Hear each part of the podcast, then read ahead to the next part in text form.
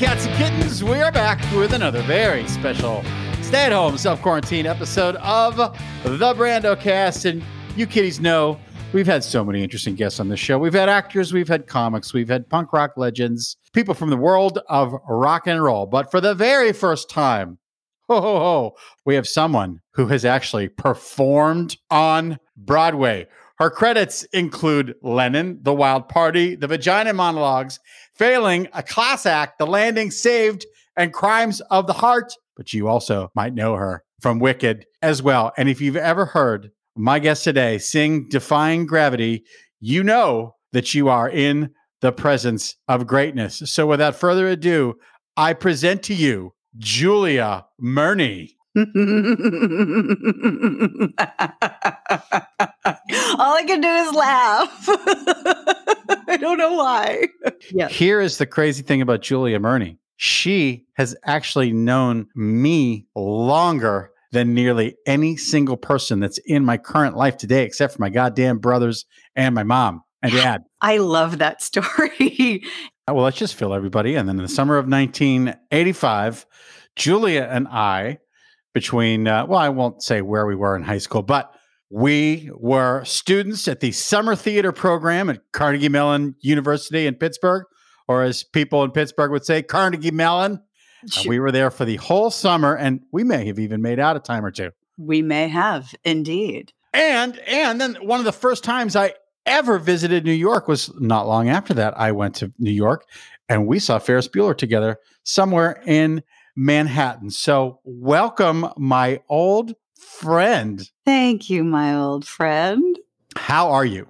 I'm okay. You know, I hate this shit. And honestly, not this shit talking to you. I mean, this shit, this pandemic shit. And I will, like, in, in full disclosure, ladies and gentlemen, and uh, those have yet to decide, right before this, like an hour ago, I was walking my dog uh, I went to see a friend who has just moved back to the city. She moved in three blocks from me with her new dog. We had the, a lovely visit, and I was walking th- the three blocks from her apartment to my apartment when an insane person poured his beer all over me. Yep. Yeah. So, yeah. Uh huh. And not the, he didn't, he like flung the liquid at me. He didn't flung, he didn't throw the can at me, but he flung, I mean, I got soaked with beer. And when I tell you that it unlocked a rage inside of me, that I started screaming at him because he wasn't a kid who was being an asshole who I was going to like learn something. He was clearly not right in the head. But I also, I don't know if this is growing up in New York City or what, I could immediately smell not dangerous, just touched and probably on drugs. And I started screaming at him I mean, I like at the top of my lungs in a way that I do not scream like this. And the basic like tenant of my thesis of screaming was at one point I said, I did not fuck with you. You do not fuck with me. Uh huh. I said that. And um, as people are eating outside in these like curbside kiosks that everyone's had to build because of this pandy, as I like to call it, and um, and he like sort didn't run away from me but sort of kept his distance because we were still and he was just yammering because he was crazy. And then he went into the cvs and i was like well he's theirs now. And i walked home and totally started crying like just filled with rage rage and and i had to take a shower because i was covered in beer. So that's where i am. You're welcome.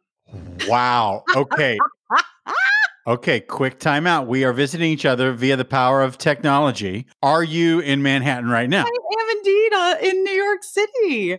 Uh, where did this incident take place? Here on the Upper West Side, which is generally, look, I saw him coming.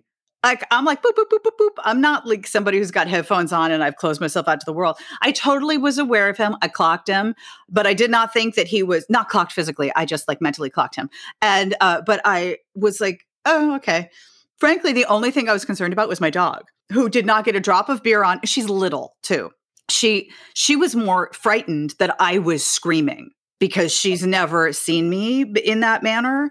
And so when we got home, I just got down on the floor and like told her it was okay, whatever. But yeah, I mean, it's look, everybody's going through it. And I try, I, I think that's why I was like, I don't fuck with you. You don't fuck with me. Like I just was like, I here's the truth. Brendan, doesn't matter if you volunteer or or donate or whatever. He's still crazy. That dude is still crazy. It has nothing to do with me. I did not nothing to invite his crazy, but I was there in his vision and he I guess didn't want that beer anymore. He was his his thirst had been quenched and he was ready to get rid of that beer. You grew up in Manhattan. I did. so, where I am sure that you have had your share of moments in the city, correct? Yes, but not that many, which is wow. I mean, yes, look, let's be clear. Definitely. But I feel like when people think of growing, they're like, oh, you've been mugged 15 times. I've actually never, is this true? I've never been mugged. I'm touching wood now. I've never been mugged. I've been stalked. Sure. By, by a fan? I was a kid. I was I was in junior high and it went on for a little while and I didn't tell anybody because I was a kid. I don't know. I, I guess I just thought it, he worked at a construction site that was down the block. I grew up on the Upper West Side, so I grew up like five blocks from where I live now, and um, that part that was scary. Uh, this is like total. people have definitely um, uh, tuned in for this story, but, but, basically, long, super long story short. Uh, one day he followed me into the library, and uh, I saw him, and like went to an area where there was a librarian didn't say anything still and he came over right near me and then i like went past him went upstairs to the kids department the kids area where the little tiny chairs were and stuff and he came up the stairs and that's when i knew he was like until then i was like it's a free country it's a free country he, he's allowed to use the library and then once he came upstairs i was like he's he had been talking to me for weeks anytime i walked by so and he shoved me onto the ground and a girl who i went to junior high with who ended up sidebar playing um, uh, Amy Fisher in one of the made for TV movies about Amy Fisher and Joey Buttafuoco. She had not played Amy Fisher at this point because that had not happened, but she happened to be standing there returning a book and she saw it all happen and she grabbed me and pulled me. She moved faster than any of the librarians moved and then we went home and I told my dad and my I watched my dad go cuz the guy was just back at the construction site hanging out and my dad went down there my dad's not a tall man but he's an Irish spark plug and um and I watched out the window as he screamed at this dude and said, "Don't you ever fucking come near my blah, blah, blah, And uh, yeah, what, but that's not. Wait, was that actress Noelle uh, Parker? Is yes. Wait, why do you know that? Because I know I used to know Noelle. I mean, lost to the sands of time, but Noelle and I, Noelle and I used to go to the same silly dog park at the very top of Beachwood Canyon oh. in Los Angeles. And I think she dated an, a friend of mine a million billion years ago. But I used and to know Noelle really well. Oh yeah, mm-hmm, yeah. As soon as you said that, I knew you were talking about Noelle. Oh my god, I cannot believe the the symbiosis of that. Wow. wow. Holy Christ balls. Well, look, here's yeah. the deal. I am so glad that you just had to deal with a little bit of beer. No, with a lot of beer on you because you're drenched. Uh, I'm so glad that it didn't escalate that. So, if I can do anything for the next 50 odd minutes to, to at least bring some fun into your evening, that would make me very happy Buddha, Allah, and the baby Jesus that I had somewhere to come and be. Uh, like otherwise, I'd just be sitting here in my filth. Instead, I actually took a shower and got got myself together. Okay, well, you look amazing and you sound amazing. So let us get into the fun. So when I asked Julia to come on the show, I know that Julia has a very big new wave history, and I know that she loves the artist Paul Young. but when I said, "Who do you want to talk about today on the Brando Cast?" Wow, she threw one of the Giants down on the table. So, without further ado, Whitney Elizabeth Houston was an American singer and actress and is one of the best selling recording artists of all time. With sales of over 200 million records worldwide, Houston released seven studio albums and two soundtrack albums, all of which have been certified diamond, multi platinum, platinum, or gold. Houston's crossover appeal on the popular music charts, as well as her prominence on MTV, influenced so many young artists as well. She's the only artist to have seven consecutive number one singles on the US charts, from Saving All My Love for You in 1985 to Where Do Broken Hearts Go in 1988. Houston's first two studio albums both peaked at number one on the Billboard charts and are among the best selling albums of all time. Tell me, Julia Murney, why Whitney Houston? I think the question is why not Whitney Houston? It's a very hard. I, I feel like a, a, lot of your guests have said this, and it's so true. Like it's very hard to pick one. You know, when when you're asked to pick one, because I mean, my immediate thought was Paul Young because you know the way that I love Paul Young and that we should be married. But um, but for for some reason, just thinking about someone with like the breadth of of a um of a career uh, Whitney is the the one, and that's why I was curious if you would hit her. Uh, you know, like because someone might, might have said her, her, name, but no one had, so I get her. And I do feel I uh, I saw her debut concert at Carnegie Hall. Oh, oh, you know what? I believe it was the fall after you and I met. It was fall of 85. I'm almost positive.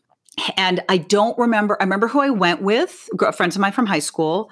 I don't, but I think somebody got tickets. I, I don't I don't know like the wheres and hows of it occurring, but I remember we sat we were high up on a high ring at Carnegie Hall and on the side but we actually had a great bird's eye view of the aisles and we watched like Eddie Murphy arrived and Ashford and Simpson arrived and like all these luminaries.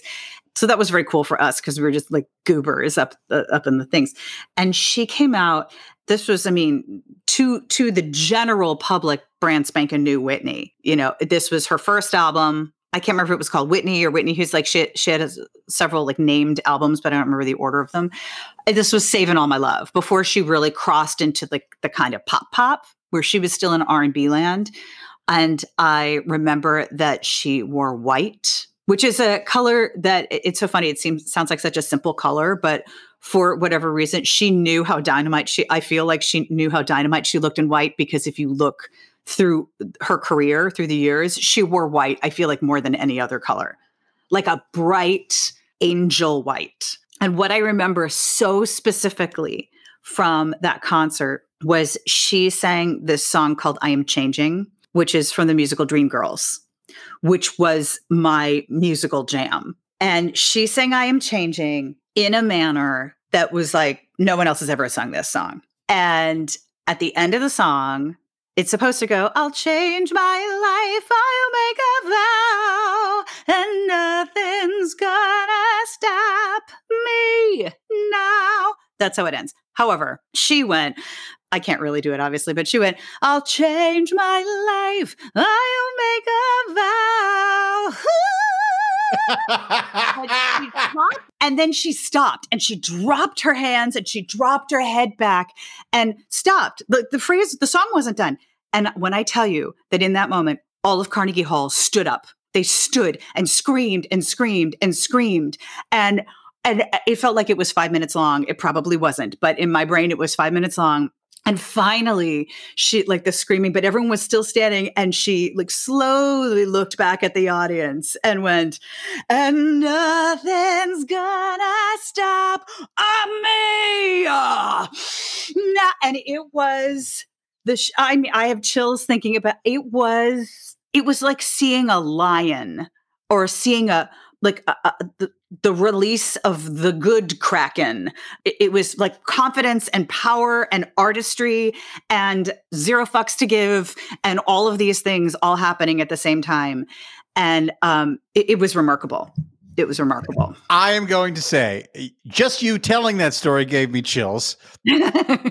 And I will also say, I can, because of the way that you told that story, I could feel every single entertainment lawyer and business executive who was there that night realizing we are all going to make a billion kabillion dollars. Oh, I, how could they not? I mean, yeah, which I, I suppose in a, in a certain way, I feel like I look at the the the unfolding of her career and then what happened to her in the end and all.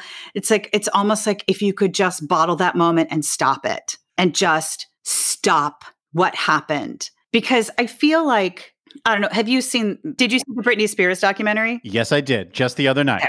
Okay, okay good. Good on you. Mm-hmm. Uh, and to watch that and regardless of what you think of like her talent, if it's your jam or not, you just go, they did her dirty. They did Britney dirty. They did Whitney dirty. They did Mar- Mariah had her crack, her, uh, not crack cocaine. I mean her mental moment. And like any female artist who rises to a certain level, I don't understand. I mean, for Whitney, on the one hand, I think about I am not equating myself with Whitney Houston in any manner in what I'm about to say, but this is the most absurd equation. Doing Wicked, if you happen to know the musical Wicked, if you don't happen to know the musical Wicked, you've probably heard of it. And it's, and I was the Green Witch, and which meant I had to sing a lot in the show.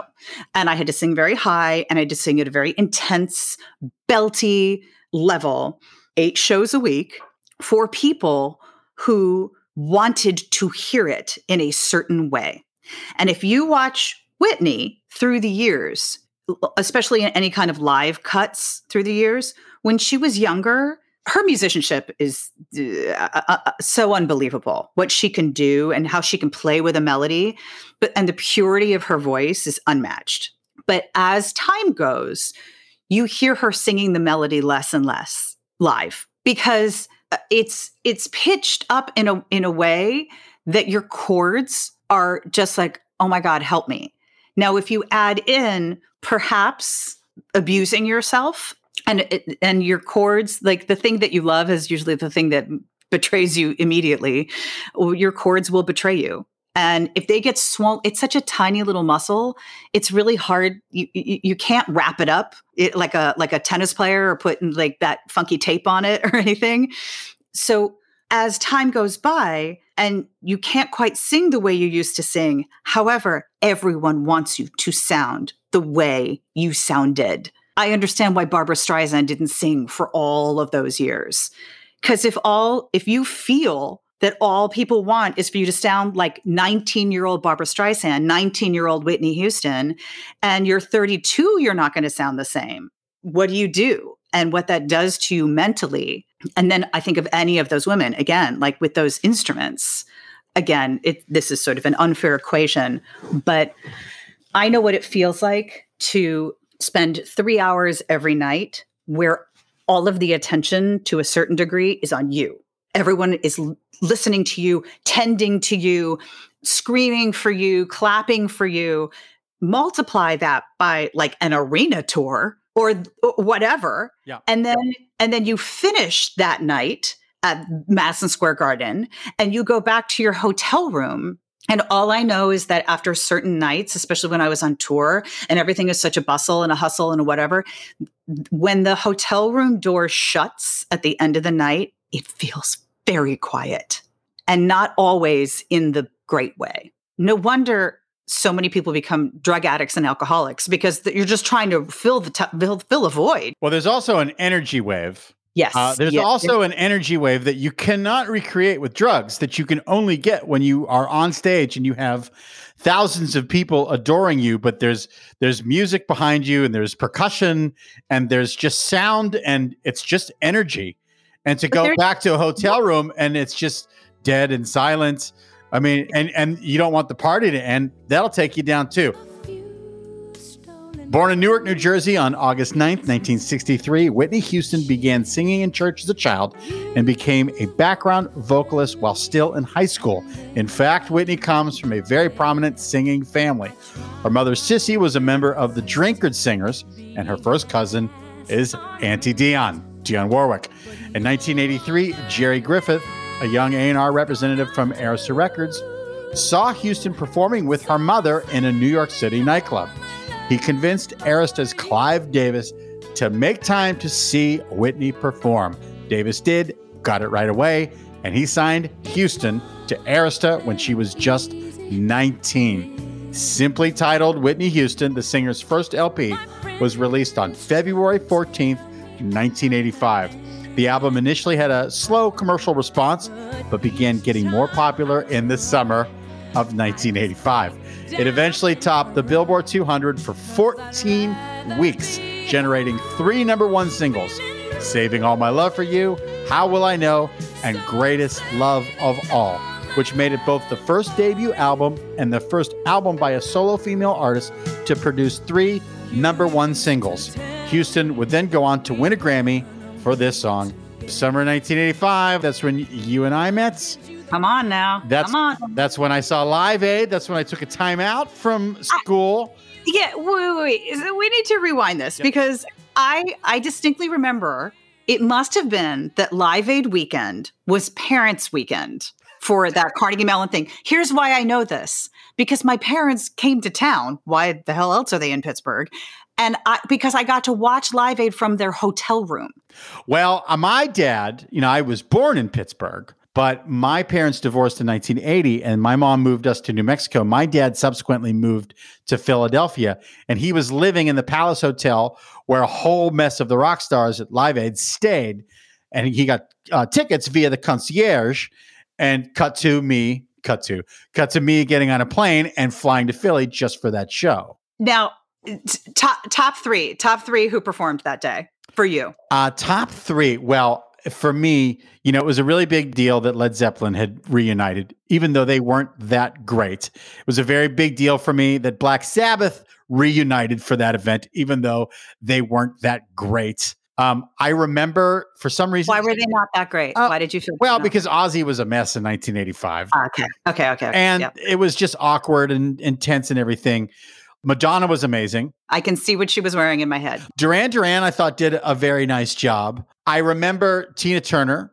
Um, I remember, I remember the Hooters because I made my dad get up at six o'clock in the morning so we would be there for the beginning of the show. Like we didn't get there halfway through. I made. Weren't the Hooters? Were the Hooters from Philly? Yeah, they were, but Yeah. they but they had had a couple hits, but they opened they opened the day, and that was at like nine thirty or ten o'clock in the morning.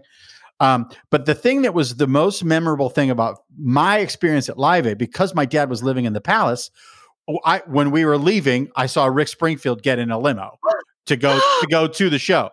When we got back to the Palace Hotel, everyone was staying there. I rode on an elevator with Joe Piscopo because I went down to the lobby to get like, you know, a Coke or something like that. And everyone was everywhere. Tom Petty was there. I saw Bob Dylan walk in the doors with Ronnie Wood and Keith Richards because they had performed. That was a big deal. They had performed the three of them together because the Stones were kind of split up at that point. Jagger did his thing with Tina Turner and uh, and. Bob Dylan performed with Keith and Ronnie, my friends Keith and Ronnie. Uh, Uh-huh. and then I look. Our room was on the seventh floor, looking down on the on the pool, and I watched all night long. I mean, late into the night. What I saw Eric Clapton's poolside. You know, all these other characters just roaming around, and then Mick Jagger came to the hotel around three or four in the morning. There were tons of fans. There were still young Philadelphia fans in front of the hotel. When Jagger came to the hotel, he got out of a limo and instead of darting inside the hotel, he ran across the street almost as if intentionally to cause a commotion. The crowd went crazy and then he ran back in the hotel. So for me, the whole experience was, you know, staying in the hotel was just as cool as going to the show. It's so funny because I realize like I don't I don't go to concerts so as much anymore. I like I I don't know why. It's like such an ordeal or whatever. I don't know why. But as you were naming off those people, like I saw Madonna in concert. I saw Tina Turner in concert. I saw Rick Springfield in concert. I saw Duran Duran in concert. Like back then, I went to concerts. And it's so sad that I don't anymore. well, uh, well, it's still a colossal part of my life. I mean, I, it's I know, I know. That's why I- that's what I do. I still go to concerts, although I prefer going to like little clubs to see some of my favorite bands because you know most of my heroes, uh, grunge before grunge, Nirvana before Nirvana. That's that became my wheelhouse. And is is that is is is going to a concert like that when you talk about like the when we were talking about the energy and stuff and i- impossible to replicate? I mean, I would think just yes, there's the energy of, of of certain concerts, but the energy I would think of like a grunge concert of a of a frankly a, like a metal concert or whatever is so like "Urgh," like I could tear a can with my teeth kind of a thing that that for you it's a high as much as it is the whoever is performing. The per the uh, people who listen to this podcast know the answer to this, but the group that I have seen more than anybody else, thirty nine times, is Iron Maiden. yes, I knew that. And I've seen Iron Maiden at Madison Square Garden, which I, it was also like for me an experience that I will never ever forget because it was so fucking amazing, and the building felt like the building was shaking, Mhm. you know, because all the metalheads from the tri-state area are there to see Maiden. I mean, I just love it. And also, uh, as you may have heard, I have actually performed. I am not a musician, you know this, but I have for my birthday before the pandemic, I would put together a band every year. You will again. And I will again. And I can't wait to, but um, um, I cannot wait to. But uh, just you know, one one time a year, all I need is one day a year where I get up and shake my ass in front of people doing Bowie, Iggy, T Rex, Cheap Trick, Kiss. So I I have Yeah. felt that thing that musicians crave and chase. like when you watch the clips of um Freddie Mercury during Live Aid doing the Deo, Deo, da, da, da, da, da, and and the and the audience just uh, call and responding after him. That's real power. That's what a you can't describe Yeah, it. that, that's just that's real power. and you can and you can get off on it as an audience member as long as you're not you know being trampled in the front or something weird. Before I read more about Whitney Houston, do you want to know what my the last live show I saw before the pandemic? I do Kiss and David Lee Roth at the Staples Center. really and scale of one to ten. Uh, six. Oh, Whitney is Houston's second studio album and was released on June 2nd, 1987. The album features five top 10 hits on the US charts, which also became international hits.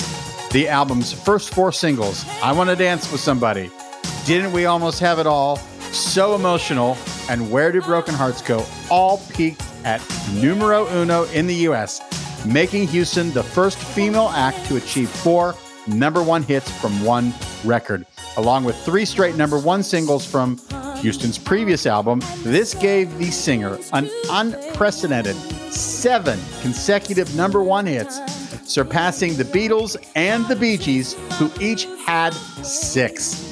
The album received three nominations, including Album of the Year, with Houston winning Best Pop Vocal Performance Female for I Want to Dance with Somebody.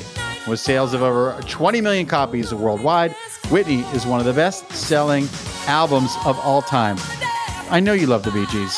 I, I do love the Bee Gees and the Beatles. I, so I'm so funny. I'm like, wait, wait, wait, but them too. I love them. did you love the the uh, the Bee Gees documentary?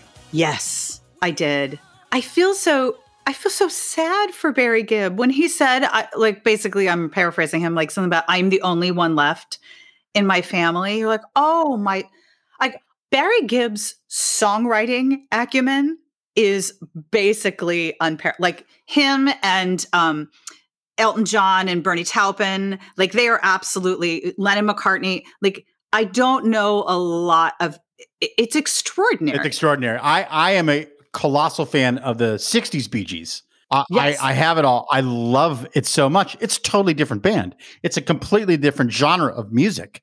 It's still pop, but to your point, it's um, it is insane to me that that man and those brothers could collaborate to create multiple colossal, earth-changing hits in different genres. Totally. And throughout the decades of, I- I mean, it sounds like someone going to them and being like, whatever, we've got Kenny Rogers and Dolly Parton. Can you write something for them?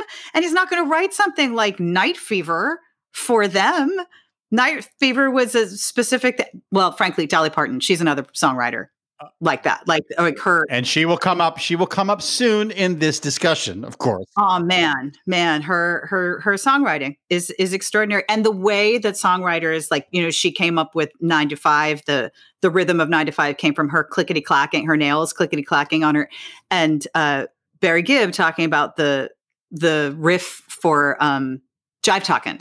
The, it's something I don't write music. I don't know, like that. It lives in you, and you hear something like that, and it makes something else vomit out of you. That is the prettiest vomit ever. Okay, let's let's talk about you as a performer because we haven't even touched on that. When did you start singing? Did you just start singing right away? Because your father was a straight actor, right? No, he. I mean, he was he was in two Broadway musicals, um, but he wasn't really a singer or a dancer. He was mm, like hired to be like the the funny character guy.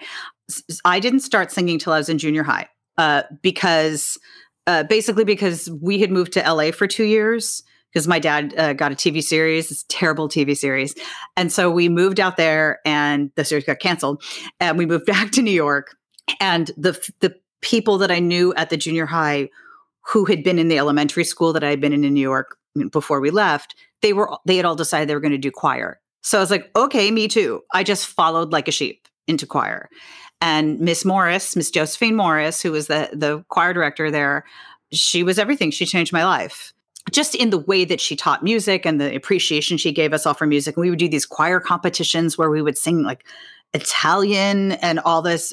But then we there would also be like the spring concert where we absolutely not only sang uh, nine to five and did like theatrical movements too. It was basically show choir, but we didn't know what show choir was. We did not have that in New York City.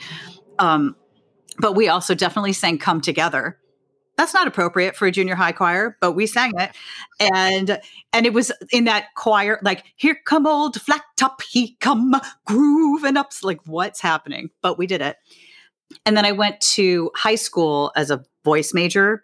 Uh, to the basically it's the fame school it's the school that fame is based on and and i went to a summer camp the two summers before you and i met i went to a theater camp and that's where I did my first show. And was there someone at that theater camp that went, "Oh, okay, Julia, you have some pipes. You're great. You can do this."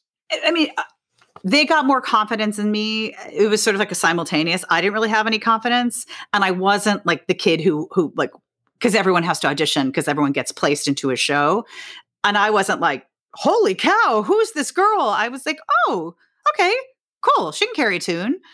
So as time went on like i was in the chorus of the first show i did and the second show i did i had like two lines but then someone left camp so i got bumped up into her part and i had like a bunch of lines and then the next summer always playing totally inappropriate characters. The next summer i played a stripper in gypsy and i played anita in west side story and um those are not appropriate but uh but there i was it, was sort of a, a lot of like i really liked it but I wasn't like, this is for me. This is the. Sometimes I think that if my dad had been a pharmacist, I, I could have been like, well, I guess I could be a pharmacist.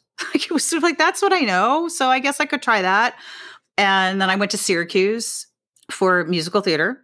And um, and then when I, I graduated, I, I, I worked ish, but didn't do anything of note for like 10 years after college uh, in terms of musicals. I got into voiceovers, and that was the thing that like let me live. Commercials, cartoons, yeah, what, whatever. Commercials. Um, like I was the first person to say "period" on national television. You're welcome.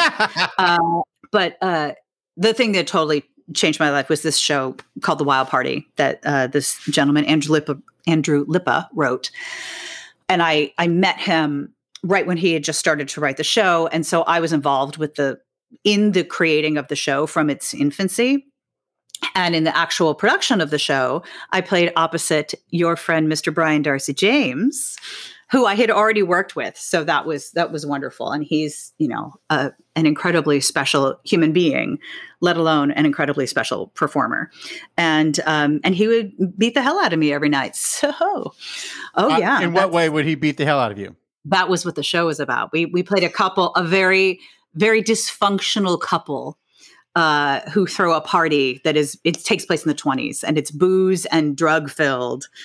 And uh, and in in the end my my new lover for the evening played by Taye Diggs shoots Brian Darcy James to death at my feet. And then I sing a ballad very high and dramatically. Wow Taye Diggs. Yeah that's right. You know quick tangent. I will say this about Mr. Brian Darcy James you know, uh, when I was in college, there were some very many talented people, some people who've gone on to do many, many fabulous things. But he was all from the day I got there, he was for me, he was always the standout. It's like that yeah. guy has goddamn talent. He also marries re- really well. His wife is a phenomenal person too. And, uh- Houston's third studio album, I'm Your Baby Tonight, in 1990, yielded two number one singles I'm Your Baby Tonight and All the Man That I Need. It was also certified quintuple platinum. More importantly, Houston made her acting debut with the romantic thriller The Bodyguard in 1992, starring opposite some dude named Kevin Costner. She recorded six songs for the film's soundtrack including Dolly Parton's Ode to Porter Wagoner, I Will Always Love You. The soundtrack won the Grammy Award for Album of the Year and remains the best selling soundtrack of all fucking time. Houston starred and recorded soundtracks for two other high profile films Waiting to Exhale in 1995 and The Preacher's Wife in 96, with the latter soundtrack being the best selling gospel album of all time. Let me just say there's two things I want to ask you about. One is Clive Davis, two is I am late to the power of Dolly Parton. Ooh, I it's power. I had a wall up because of my love of punk rock and heavy metal and all that. I had a wall up for country. And I would say six or seven years ago, Johnny Cash burst through that wall for me. He just broke down the Mhm. wall. Mhm. And since then, I have consumed as much what I would call vintage country, 60s, maybe to the early 70s. After that, it loses me. I love Emmylou Harris. Uh, and I love Rosanne Cash, and I've seen Rosanne Cash in concert a few times. But going back to the 60s, 60s Waylon Jennings, Johnny Cash, George Jones, 60s Loretta Lynn.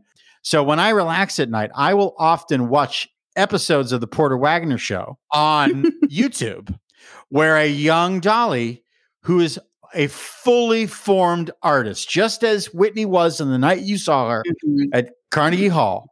She is a fully formed artist at the 2021, you know, on the Porter Wagoner show. That woman wrote I Will Always Love You, Jolene, uh, The Bridge, and so many other insane songs. I think she's an alien sent down from another planet. Do you know that she wrote Jolene and I Will Always Love You on the same day? It's bonkers. It- it's totally bonkers. And I will always love you. As I mentioned, I'll just say this to other to the people listening at home. She was leaving her professional relationship with Porter Wagoner, who, uh, you know, he didn't necessarily discover her, but he gave her a platform uh, that on syndicated television that really helped to launch Dolly's career. But she grew bigger than the show, and that was her sweet message to this, you know, older man to say like, "I gotta go. So sorry, bud." Uh, and that it becomes this whole other thing with the, the bodyguard. And uh, speaking of documentaries, the Clive Davis documentary. This is the thing I want to ask you about. Have you seen the Clive Davis documentary? no. It's on Netflix and it's fantastic. I'm gonna watch it Okay. tonight. And I'll say this for people listening at home Clive Davis is one of the biggest record execs in the history of recorded music. But my takeaway from that film is he loved Whitney Houston, legitimately loved her. And he is not responsible for tearing her down. He is the one who says, This movie that you're in, it needs a song. It doesn't have a show closer. They finished the movie. And Clive Davis said to the to I think it's Paramount, uh, it, we it's, it doesn't have that single. So I think Dolly Parton's song "I Will Always," Lo- I think this will work. And he was right. Cut to it's one of the biggest songs of all time. He's a genius. He, he is a, a, a, nurturer of in in the most extraordinary And manner. and so that I say to you, watch the uh, watch the documentary and get back to me because we assume I assume that record industry people are assholes and they will tear you down when you're no longer useful to them. But this is a guy who who really protects his favorite artists. You know what I think is interesting too? Just now, when you were talking about Dolly, I feel like two things. First of all, talking about um, how Whitney's albums were, you know, best selling this and to this day, the best selling that, whatever. I feel like it, that that distinction is all the more, more extraordinary because that occurred before pre-digital. That because you said physical copies, and that's what what clicked that off in my head. That I mean, now I can just buy the song. Like I yes, I'll admit it. And I think you know that I, I have a predilection for this song. I love that song Dynamite by BTS. I'm a 15 year old girl who likes her K pop, but I can buy just Dynamite. You know, and back then uh, you couldn't buy just one. I had to at least buy the 45 of Dynamite and whatever was on the flip side. You can just tell the children what 45s are. And, um, but, uh, but I mean, that's th- those records are all that much more extraordinary that we, this was taking place pre all the way you buy music today. Anyway, and the other side of it is I, I thinking about Dolly, like on uh, the Porter Wagoner show, for example. I saw her in concert a few years ago. She's one of the more recent concerts that I've seen, and um, her persona, her stage persona, has kind of never wavered. And I feel like she's one of those artists that has not had the crack that we were speaking of before, the mental crack that we've been speaking of before. And I think it's because she came up in a particular time where she was able to control her own image and insisted on it in its way and never gave that up. And so no one else had control of her but her. And whether or not, look, I, it's very clear, like in the concert, the jokes that she tells are not off the cuff jokes. These are the jokes she tells everywhere she goes and and all that kind of stuff. But in the end, then she's the one playing 15 instruments in this concert. P.S. Every one of them was bedazzled. It was amazing. They all glittered and glowed. Um, but you know that that seems to almost be the difference that she was lucky enough if you want to phrase it that way to happen to come up and get out from underneath because she could have just been satisfied to stay in the porter wagoner uh, universe and not reach out on her own. But she did it and sort of like just in the nick of time. But she's been able to keep up this like uh, you know i'm i'm just a girl from from pigeon forge and never fell into the world of and this is my mansion and these are my cars and this is all this kind of extraneous stuff. And she wrote her music. Uh, she's immense. I think people have underestimated her from day one. I think they still do even though she's one of the biggest stars on the planet. The the thing that i love about dolly and she started doing this on the porter wagoner show the way that she jokes while she's singing and improvises and and because she and porter used to tease each other when they were singing and change lyrics to send each other messages during the song fun messages. She, and i've watched her do that with other performers and sometimes you'll see like she'll do that with kenny rogers i've seen old videos where he's not exactly expecting that to come and it's amazing because that's just how she has so she's so in control that she can take a step off the song it's incredible. It is incredible. It is incredible. And and the fact that she's still her output is still she still writes all the time. And as much as you do or do not, uh, I'll just sidebar, as much as you do or do not know Mariah Carey, you cannot deny all I want for Christmas. Oh no, no, I to- cannot deny that. I song. totally, totally, and totally, totally. But when she hit, I mean, you know, that was I think she hits around the time of Nirvana ish. Uh, yes, she hit. I, I remember because I was in my boyfriend at the time's car with his mom, and uh, Vision of Love came on the radio, and his mom went, "Who is that?" Like we were both like, "Baba." So whatever. Mm, he was like about 90 or 91. Okay, yeah, so that makes sense to me because so at that time there's zero chance that pop music is going to penetrate my silly little uh, bubble, my my elitist bubble of. Uh, but I'm going to say, I'm going to say about your elitist bubble something I absolutely adore about you is that you have your favorite, and that's you should have your favorite, but you are completely open to other genres of music for the sake of respect. And I think that's a fantastic thing. Like if I were I'm not into. I, I had a group of friends who were heavy into Ozzy and Rush and, and all of that. So I know a very peripheral, but like I know Tom Sawyer, and and when Randy Rhoads died, I remember they were all weeping. I that was all very clear to me. But um, I would go to one of those concerts with you because you would. It would be like going to see like I'm not. I don't know a lot about the Marvel universe, for example, but I have become obsessed with WandaVision. And I have now gone down all the rabbit holes of the people on YouTube who do the Easter eggs for every like I know that I I am a metal oh. I'm a metal and a punk rock Sherpa. And by the way, quick tangent, and I'm gonna delete this is coming up on the Brandocast because her husband is one of my best friends. Well, they both went to Northwestern. Following the critical and commercial success of My Love Is Your Love in 1998, Houston renewed her contract with Arista for 100 million bucks. However, her personal struggles began to overshadow her career, and Houston's 2002 album, Just Whitney, received mixed reviews. Her drug use and tumultuous marriage to singer Bobby Brown received widespread media coverage. After a six year break from recording, Houston returned to the top of the charts with her final studio record, I Look to You, in 2009. Sadly, on February 11, 2012, Houston was found dead in her room at the Beverly Hilton right before the Grammys.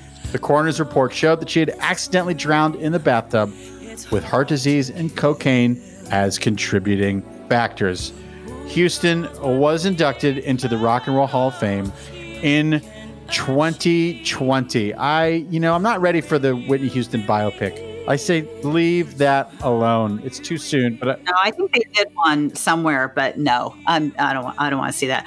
I, I, I do. I, I, do have to say uh, two things. One of which, when you believe that song that w- that was just playing, just to flip it all full circle, is from the animated film Prince of Egypt, and uh, yes, and um, the composer of that song is Stephen Schwartz who wrote the musical Wicked, which I did on Broadway. Wait for it, there's more.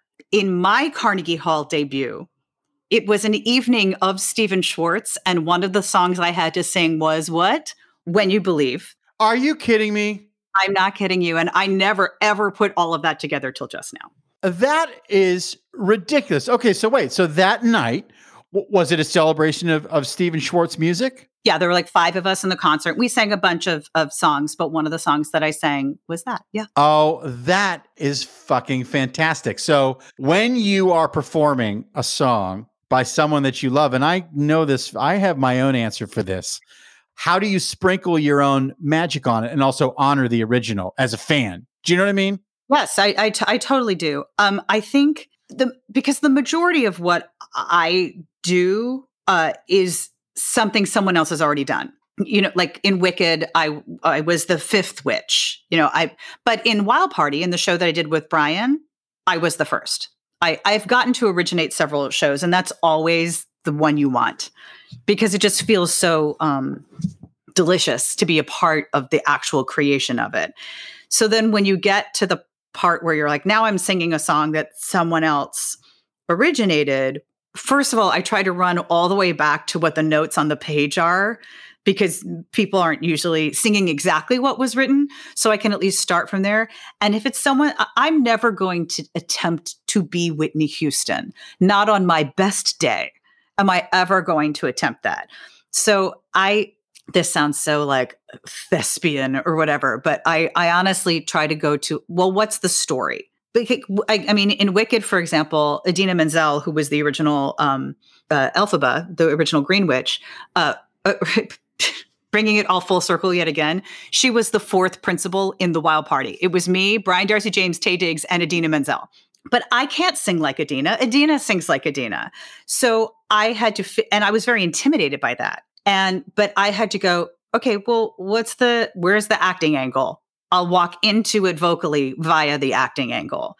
A song like When You Believe, especially when it's um it's one thing when it's in the movie, but the way it was released with Whitney singing it with Mariah, actually, uh, it was it's a pop song. You know, it, it's not it's not entirely really presented as a narrative or anything like that so I think that evening for, for me, honestly, was just getting through every song because I was so nervous that I was at Carnegie Hall for some reason. I couldn't be like, what? You've played a bunch of halls? It's just another hall in another town. I'm like, no, it's not. You're lying to yourself, ma'am.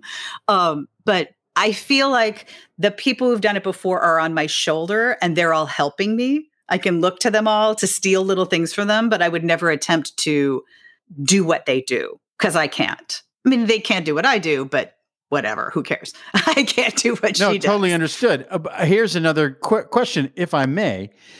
Do you mm-hmm. ever, if you're doing something like people from Ohio come to New York and they're going to Wicked, and maybe they saw Dina do do that role, and they expect a certain thing. Are you aware of that need from the audience sometimes? Does that make sense? Yes, that absolutely makes sense, especially with a show like Wicked. I mean, now because Wicked's been playing for like 17 years or some madness, the Wicked fans are just like the Marvel fans or the Star Wars world or whatever. They're passionate, they are rabid, and they love who they love. And um, and woe to you if you are not their favorite witch. They get nasty, the fandom. And my opinion on it is I call it the Green Girl Sisterhood because I'm like, I know how difficult it is. And when I did it, only like four other people knew how difficult it is. Now, 17 years worth of people, of tours and international productions and understudies, there's a lot, not a lot, but there is a larger group of women who know uh, h- how hard it is. And so I just try to be like, hey, it's hard. Can I help you in any way? Is there some, I mean, I can't do it for you, but if there's a trick you want to know, I don't know, like something to help you, I'll help you because we all need help. And, and the best you can do is in Wicked, also specifically in Wicked Land, there's a big thing about their first witch. Like I've many times had, oh, you were my first Elphaba. It doesn't mean you're their favorite, but you were their first. And so that's a thing. And and again, I have to, as best I can, I do not always succeed at this because sometimes it gets the better of me. But like I I just have to go, I cannot compare, contrast myself with Idina or any other. I had seen every woman who had played it up until then, who were all extraordinary. I cannot compare myself to them. It's impossible. Someone else might be doing that, but it's not my job. I'm just trying to to again, that's why I have to go through the story. Can I can I blow your mind a little bit? Okay. Uh, 1993, Brendan Smith did a, an improv show uh, for a few months with uh, Ana Gasteyer. That's who I replaced on Broadway. Yes, yes, a, a, an improv Jedi. Julia, we've been talking for over an hour, and all you did was crush it. I think I feel like I've been in some sort of like musical theater school because that is not my wheelhouse either. If theater ever comes back, you want to go see a musical, I'll take you and I'll be like, here's the deal. And then afterwards, we'll go out and I'll be like, okay, here's the real deal. And I'll tell you like the gossip behind it. Well, that is, that's the stuff that everyone needs to know, right? I'll spill tea for you. Well, you know, I would, I would imagine, depending on the show, one of my favorite Onion headlines is area wait staff tired of sleeping with each other. So, so I would assume, knowing a little bit about the theater, that depending on the company or the show or whatever, blah, blah, blah, blah, blah, blah, blah. Etc. Etc. Okay. Well, I want to thank you from the bottom of my heart for playing the game of the Brandocast, Julia. It is so good to see you. Thank you, thank you, thank you. Oh, thank you, Mr. B. And to the rest of you, thank you so much for listening, liking, subscribing. We got so many great guests coming down the pike. And of course, the Brandocast is produced by Mr. Richard Sheltinga. So until the next time, Cats and Kittens. From the moment I saw you, I went out of my mind. Oh, I never believed in love at first sight. But you got a magic boy that I just can't explain. Well, you got a, you got a way that you make.